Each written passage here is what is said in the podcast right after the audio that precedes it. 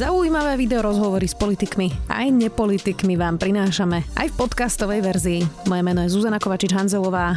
Vítajte pri relácii Rozhovory ZKH v audioverzii. Vo štvrtok v Česku pribudlo takmer 3000 nových pozitívnych prípadov COVID-19. Krajina je už na našom červenom zozname. Nedávno odstúpil minister zdravotníctva Adam Vojtech a krajinu čakajú voľby. Celebrity zatiaľ popierajú na sociálnych sieťach vážnosť epidémie a v krajine je aj silné hnutie proti nenoseniu rúšok. Ako sa Česko do tohto bodu dostalo a, ako je, a kto je za to zodpovedný? Viac už s komentátorom Seznam správ. Jindřichom Šídlom, vítajte. Hezký den. Tak Indrichu, mám teda viacej otázok na vás. Tá prvá je, uh, začneme tými celebritami. Ja som si teda všimla, že Janek Ledecký, Lucie Bíla, Bára Basiková. Uh, čím si to vysvetľujete, že vy máte toľko známych osobností, ktoré uh, zľahčujú pandémiu? No, to je dobrá otázka. Eh, já bych nepřeceňoval vliv. Mimochodem dneska přišla zpráva, že jedna další celebrita, Petr Čtvrtníček, je na jipce na jednoce intenzivní péče s covidem, Hanna Zagorová, taky strávila delší čas eh, v nemocnici, snad je na tom už, už líp, takže to je prostě nepotlačitelná touha některých lidí vyslovovat se k věcem, o kterých nic nevidí. Oni na to samozřejmě mají právo, nicméně já si nemyslím, že ten vliv byl nějak jako velký, že by po té, co řekla Lucie Bílá nebo Janek Ledecký, že by jako lidé odhazovali roušky. Jo, je to spíš taková, taková eh, kuriozita nebo střípek, který zapadá do celé té atmosféry v Česku. No a ako ste sa dostali teda do toho bodu, že dnes uh, vlastne píplo to číslo takmer 3000, je to teda výrazne viac ako napríklad u nás, aj keď u nás sme dnes tiež mali rekordné čísla, a, ale bolo to 419, čiže aj keby sme to vynásobili vlastne aj veľkosťou krajiny, tak stále je to výrazne menej. Čiže ako sa Česko dostalo do tohto bodu? Já myslím, že v tomhle má pravdu premiér Babiš když říká, že daň, platíme daň za svůj vlastní úspěch. Česko tou první vlnou na jaře prošlo velmi dobře, za vysokou cenu. My jsme si za půl miliardy korun koupili čas. A ta země byla zavřená, eh, vypnutá ekonomika, to znamená, že jsme tak někdy na konci května, kdy už to trvalo dva měsíce a začalo být pěkně, začali být netrpěliví a začali jsme mít pocit, že už bychom měli dostat trochu svobody. A vláda to vyslyšela a v Česku došlo k rozvolňování které, myslím, nemá obdoby. Tady vlastně eh, my jsme si to léto užívali tak, jako kdyby se předtím vůbec nic nedělo, i když už v průběhu toho léta začínala ta čísla narůstat. A já v tom, jakkoliv každý z nás si může sáhnout do svědomí a říct si, co v létě dělal a kde byl a jak se choval, tak tady si myslím, že ta odpovědnost jde jednoznačně za vládou, která prostě je vzhledem k blížícím se volbám a vzhledem k tomu, že bylo hezky, tak vyslyšela hlas veřejného mínění a navíc se nedokázala za, ten, za ty obrovské peníze, které jsme do toho investovali, jo, do toho, že tu zemi vypneme a připravíme na tu druhou vlnu, tak tu druhou vlnu nedokázala připravit. Vy jste to spomenuli, že vás čakají volby, čiže toto je kľúčový bod, prečo Andrej Babiš nebol tvrdší, prečo mu záleží na tom, aby vyzeral dobré pred voličmi? Toto je ten hlavný, hlavná príčina? Je potřeba říct, že jsou to krajské volby, což nejsou ty volby nejdůležitější, ale mohou něco naznačit a pro hnutí, ano, ale pro všechny ostatní jsou ty výsledky nějakou jako ukázkou, jak na tom jsou rok před volbami do sněmovny. Eh, Andrej Babiš už někdy v srpnu v podstatě zakázal ministru zdravotnictví Vojtěchovi, aby vydalo nařízení, že děti budou chodit prostě od 1. září znovu v rouškách do školy. On tehdy, přestože to bylo vyhlášeno, tak on vylezl, řekl, že je s tím naprosto nespokojen a eh, druhý den oznámil Vojtěch, že to tedy uh, bude jinak. Takže ano, Andrej Babiš není v jednoduché situaci, protože on balancuje mezi jaksi tou voličskou skupinou, která jaksi volala po tom uvolnění po svobodě. Mimochodem on sám, který vyzýval Čechy, aby strávili léto v Česku, tak odjel do Řecka na dovolenou, jo, s, s absurd, absurdní výmluvou, že už to měl zaplacené od Loňska. Jo. A na druhé straně prostě v tuhle chvíli zjistil, že se skutečně část veřejnosti, podstatná, začíná té situace bát. A on potřebuje a jsou to zejména starší lidé, pochopitelně. Lidé, kteří jsou, jak, jak si patří do těch rizikových skupin, což je jeho voličská základna. Takže on musel něco udělat, on se bojí, že ty lidé prostě k těm volbám nepřijdou. A ta výměna ministra spravedlnosti, o které jste, o zdravotnictví, omlouvám se, o kterém jste mluvila, to je prostě PR tah. Plukovník Primula, nebo profesor plukovník Primula, dnešní minister, je tady stělesněním té, toho úspěšného boje s první vlnou. on byl ten, kdo oznamoval ta opatření, on o nich všude mluvil, takže teď byl povolán znovu do služby, aby, on nemůže to jak si udělat během deseti dnů, se ta čísla významně nehnou, ale tak, aby působil na, zejména na lidi, u nějž důvěru získal na jaře, na starší lidi, eh, v tom, že to dokáže časem vyřešit. Andrej Babiš teda potopil Adama Vojtecha, ak tomu správne rozumiem, že čo hovoríte, uh, vďaka dobrému PR, ale veď predsa jeho všetci vnímali dokonca naprieč politickým spektrom celkom pozitívne, alebo sa mýlim? To je pravda, ale je to trochu jednoduchý obrázek. Uh, on teď odešel, to znamená, že média i lidi mají tak trochu tendenci, jako každého, kdo vypadne od Andreje Babišeho, litovat na druhou stranu. On pro něj byl prostě muž na černou práci ještě na ministerstvu financí, kdy pro něj pracoval na ní pro Andreje Babiše scháněl kompromitující materiály. Nicméně vystupoval slušně, dokázal se domluvit uh, i s opozicí. Myslím, že to na něm bylo moc. Někdo řekl, že on vypadal jako tajemník Andreje Babiše, ne jako jeho minister zdravotnictví v takhle zásadní situaci a tak trochu to bylo. Takže on toho, myslím, už měl, už měl uh, plné zuby a rozhodně bych ho nelitoval. Jako je tady pořád ještě možnost, že on dostane nějaký za odměnu, jako poděkování nějaké moc pěkné místo ve státní správě. Byla zpráva, že bude šéfem zdravotní pojišťovny největší veřejné, uh, což nebylo potvrzeno, uvidíme ale uh, jako ta image toho hodného chlapce, on byl nejmladší člen vlády, mu je 34, jo, tak jako v jednu chvíli taky asi přestala fungovat a Andrej Babiš a jeho poradci zjistili, že lidé touží spíš po rázném plukovníkovi, uh, který prostě bude dělat rázné kroky, které ten Adam Vojtěch prostě schopen dělat nebyl, i protože mu to občas Andrej Babiš zakázal. Jedna vec sú rázne kroky, druhá vec je, ako sa potom správajú občania aké odporúčania vlastne budú rešpektovať a ako budú disciplinovaní. OECD hovorí, že pri tej zvládnutí pandémie je vlastne najdôležitejšia dôvera v úrady a v štát. Aj preto sa teda napríklad severským krajinám dobre darilo aj počas prvej vlny, pretože síce nemali tie reštrikcie, ale vlastne tí ľudia podľa pokynov sami sa ako keby nejako re- regulovali, pretože verili v štát. Toto vnímate, že je problém, že Česi nedôverujú štátu, nedôverujú Andrejovi Babišovi a nedôverujú úradom? Myslím, že zásadní. Myslím, že na jaře to tak nebylo, že přestože tady ten nástup epidemie byl provázen jako velikými zmatky, Andrej Babiš mluvil o rouškách, které každému doveze což byl nesmysl. Lidé si ty roušky ušili a chovali se velmi, velmi disciplinovaně. To pak polevilo v létě na základě těch okolností, o kterých jsem, eh, o kterých jsem mluvil.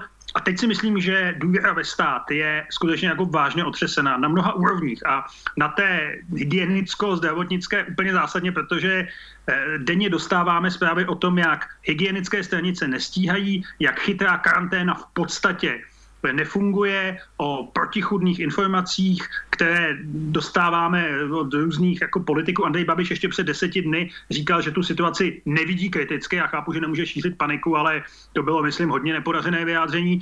A e, ano, ta důvěra ve stát je zásadně, e, zásadně porušena. Na druhou stranu Češi e, sice nejsou velcí fanoušci dodržování pravidel v čemkoliv, ale já jsem teď procházel Prahou během dne a to, co teď mají dělat, tak dodržovali. Vidíte na ulicích čím dál víc lidí, kteří nosí roušky jenom na ulicích, nejenom v metru. A v Tramvaji, kde jste ještě v létě viděli lidi, kteří zřejmě protestovali proti nějakému útlaku, že nenosili v metru, kde byly roušky celou dobu povinné, tak nenosili roušky. To už není. Myslím, že, myslím, že lidé zase i ze strachu, protože ta čísla jsou skutečně šílená, tak začnou ta, ta, ta, eh, jak si dodrž, ta, ta nařízení dodržovat. Ale nebude to kvůli respektu ke státu, ale bude to prostě ze strachu, který tady je přítomen.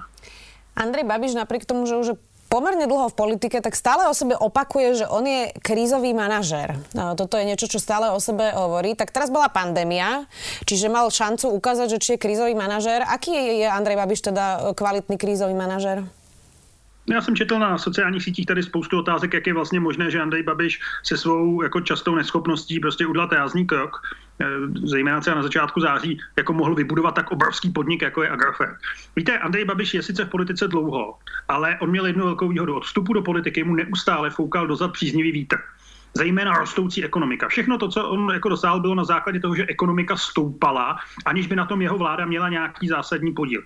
To mimochodem se začalo měnit už na začátku letošního roku, kdy ta čísla začala být horší. A pak přišla tahle pandemie. Díky zřejmě plukovníku Primulovi a díky disciplinovanosti lidí s tím ta země prošla někdy do června.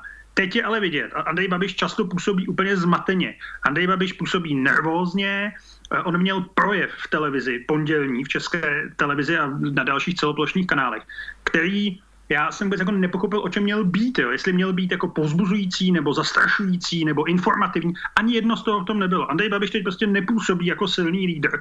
A já si myslím, že to je i tím, že jednak je vláčen průzkumy veřejného mínění, což je od začátku, často protichudnými, a za druhé, že prostě on není v politice zvyklý řešit krizové a nepříjemné situace. On prostě nebyl nikdy před, na, před nic takového postaven.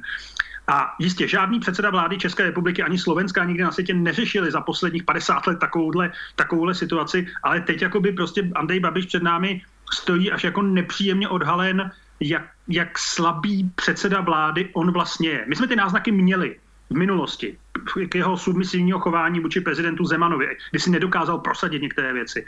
Ale teď je na to Andrej Babiše skoro smutný pohled. Uh nie je to trestuhodné, že má tak vysokú popularitu, v podstate neotrasiteľnú, a napriek tomu mu chýba ten, ten leadership? Alebo je otrasiteľná teda, keď kývate hlavou? Ja, já si myslím, že tady už bych si tak s, tím, s tou neotřesitelnou popularitou nebyl jist. Jeho hnutí ano stále vede průzkumy, ale mimochodem za několik posledních týdnů šlo v různých průzkumech, a není to jediný průzkum, o 5% dolů. Jo, ono bylo přes 30 a teď nějakých 27. Uvidíme, jak dopadnou ty volby. Já myslím, a, že a navíc posilují ty strany některé opoziční. Piráti ODS teď zaznamenali docela dobrá čísla. Já neříkám, že Andrej Babiš ty, senát, ty krajské volby prohraje. Pravděpodobně ne. Ale nevyhraje tak suverénně, jak si myslel. A zejména ten vývoj do příštího roku, do těch voleb, které jsou zásadní v říjnu 2021, jako Andrej Babiš už a sociologové říkají, jsou si tím z těch dat jistí, že on prostě dosáhl nějakého vrcholu popularity a teď už jaksi na to nemůže spoléhat. A On, Andrej Babiš vždycky opovrhoval těmi klasickými politiky, jak tomu říkal. On dneska už jednak je klasickým politikem, ale ty klasičtí politici mají jako jistou výhodu za ty léta, co stráví v politice. Oni znají porážky, oni jako vědí, že to nejde všechno tak úplně jako jednoduše a Andrej Babiš teď jako narazil na problém, byť velký, a vypadá to, jako když běhá s rukama nad hlavou po Praze a říká neplatí, neplatí, já to chci ještě jednou. Jo. A to bohužel v politice takhle nejde. Už keď ste spomenuli prezidenta Zemana, ako sa on vlastne stavia k pandémii? Je popierač, alebo ako riziková skupina v podstate to berie vážně? Prezident Zeman je především už asi téměř rok úplně izolovaný. Jo? Prezidentovi Zemanovi v zásadě člověk vůbec neslyší. Měl rozhovor na televizi Prima, teď na začátku září neřekl tam v podstatě nic. V neděli by měl být v přímém přenosu eh, v jedné soukromé rozhlasové stanici. Prezident Zeman v první měl projevy eh, na začátku té pandemie, na začátku ji velmi zlehčoval, až jako nechutným způsobem, ale dobře, nic jsme o tom nevěděli a nemůžeme od, od starého cynického muže čekat nic jiného. Pak vystoupil, poděkoval Čínské lidové republice za to, že jsme si od nich mohli koupit předražené pomůcky a v podstatě se schoval. On vychází na veřejnost, respektive z informace o jeho existenci my dostáváme jednou za týden z velmi špatných fotografií a videí jeho tiskového mluvčího. On když jmenoval Romana Primulu ministrem, což je ústavní akt, tak to bylo absolutně nedůstojné. On bylo to v Lánech, na jeho zámku, jeho letním sídle, které v zásadě už vůbec neopouští za poslední dobu. Eh, bylo to v sedě, prezident nebyl schopen už ani stát, Jo? A e, Roman Primula se tak jako k němu naklonil a ukázal do kamery Jiří Ovčáčka zadek. To byla prostě scenérie, jak se jmenuje teď minister v České republice. Takže o prezidentu Zemanovi, na rozdíl od jeho spolupracovníků, kteří nezahálejí a dělají spoustu kšeftů, my vlastně vůbec nic nevíme, jako kdyby ten prezident tady nebyl. Vzhledem k tomu, co, jak prezident vystupuje a co dělá, je to možná dokonce pro Česko lepší varianta. My prostě o prezidentu Zemanovi teď nic nevíme. A je to teda kvůli jeho zdravotnému stavu? Já předpokládám, že ano, prezident Zeman oslaví za týden nebo příští týden 76. narozeniny. Eh, vypadá tak, jak vypadá na druhou stranu shodou okolností stejné narozeniny nedávno slavila moje maminka vypadá tedy úplně jinak, musím říct. Vlastně klepu to na dřevo. Eh, a přeji samozřejmě i prezidentu Zemanovi eh, pevné zdraví, teď to myslím úplně upřímně. Ale na druhou stranu je vidět, že on už je prostě jenom vláčen svými poradci a setrvává ve funkci, kde má být ještě dva a půl roku. On zahájil vlastně poslední čtvrtinu mandátu zejména kvůli tomu, že jak si kolem něho ty zájmy jsou tak silné, že v té funkci prostě musí vydržet eh, za každou, za každou cenu. Posledná otázka. My keď sme spolu hovorili uh, naposledy, uh, tak sme rozoberali takú tú paralelu, že vlastne Andrej Babiš je na vrchole, uh, na vrchole vlastne tých preferencií a že je to v podstate podobná situácia ako Robert Fico, keď mal vlastne jednofarebnú vládu a dosiahol 40% na Slovensku uh, a že tiež vtedy nemal ako keby veľmi nejakú opozíciu a že bola zdecimovaná. To isté bolo podobné vlastne v Českej republike. Vidíme teraz, že e, COVID-19 uškodil aj Trumpovi, dosť možno aj Borisovi Johnsonovi. Uškodil teda aj Andrejovi Babešovi? Preratal sa? Ano, myslím si, že tím byl poškozen. Myslím si, že to uvidíme už v těch volbách příští týden, už jenom třeba proto, že jeho voličská skupina bude mít obavu jenom k těm volbám fyzicky přijít. Na druhou stranu, aby Andrej Babiš dopadl jako Robert Fico, příští rok v, zá, v říjnu musel odevzdat moc, tak by se muselo stát ještě spousta věcí, zejména na té straně opozice. Tady se něco děje, je pravděpodobné, že ta opozice nepůjde tak roztříštěna, že tady vzniknou nějaké dva bloky opoziční, což je i vzhledem k českému volebnímu zákonu nutné. Každopádně si Andrej Babiš před rokem mohl myslet, že to tady v klidu dovládne někdy do roku 2025, eh, tak, jsem, tak si myslím, že v tuhle chvíli, a je to z jeho chování vidět, o tom začíná pochybovat a začíná z toho být velmi nervózní. Tak uvidíme, ako dopadnú budúci týždeň vaše voľby. Budeme to samozrejme pozorne sledovať. Dnes sme hovorili s komentátorom Seznam správ Jindřichom Šídlom. Ďakujem. Ďakujem za pozvání. Mějte sa moc hezky. Počúvali ste podcastovú verziu relácie Rozhovory ZKH. Už tradične nás nájdete na streamovacích službách, vo vašich domácich asistentoch, na Sme.sk, v sekcii Sme video a samozrejme aj na našom YouTube kanáli Denníka Sme. Ďakujeme.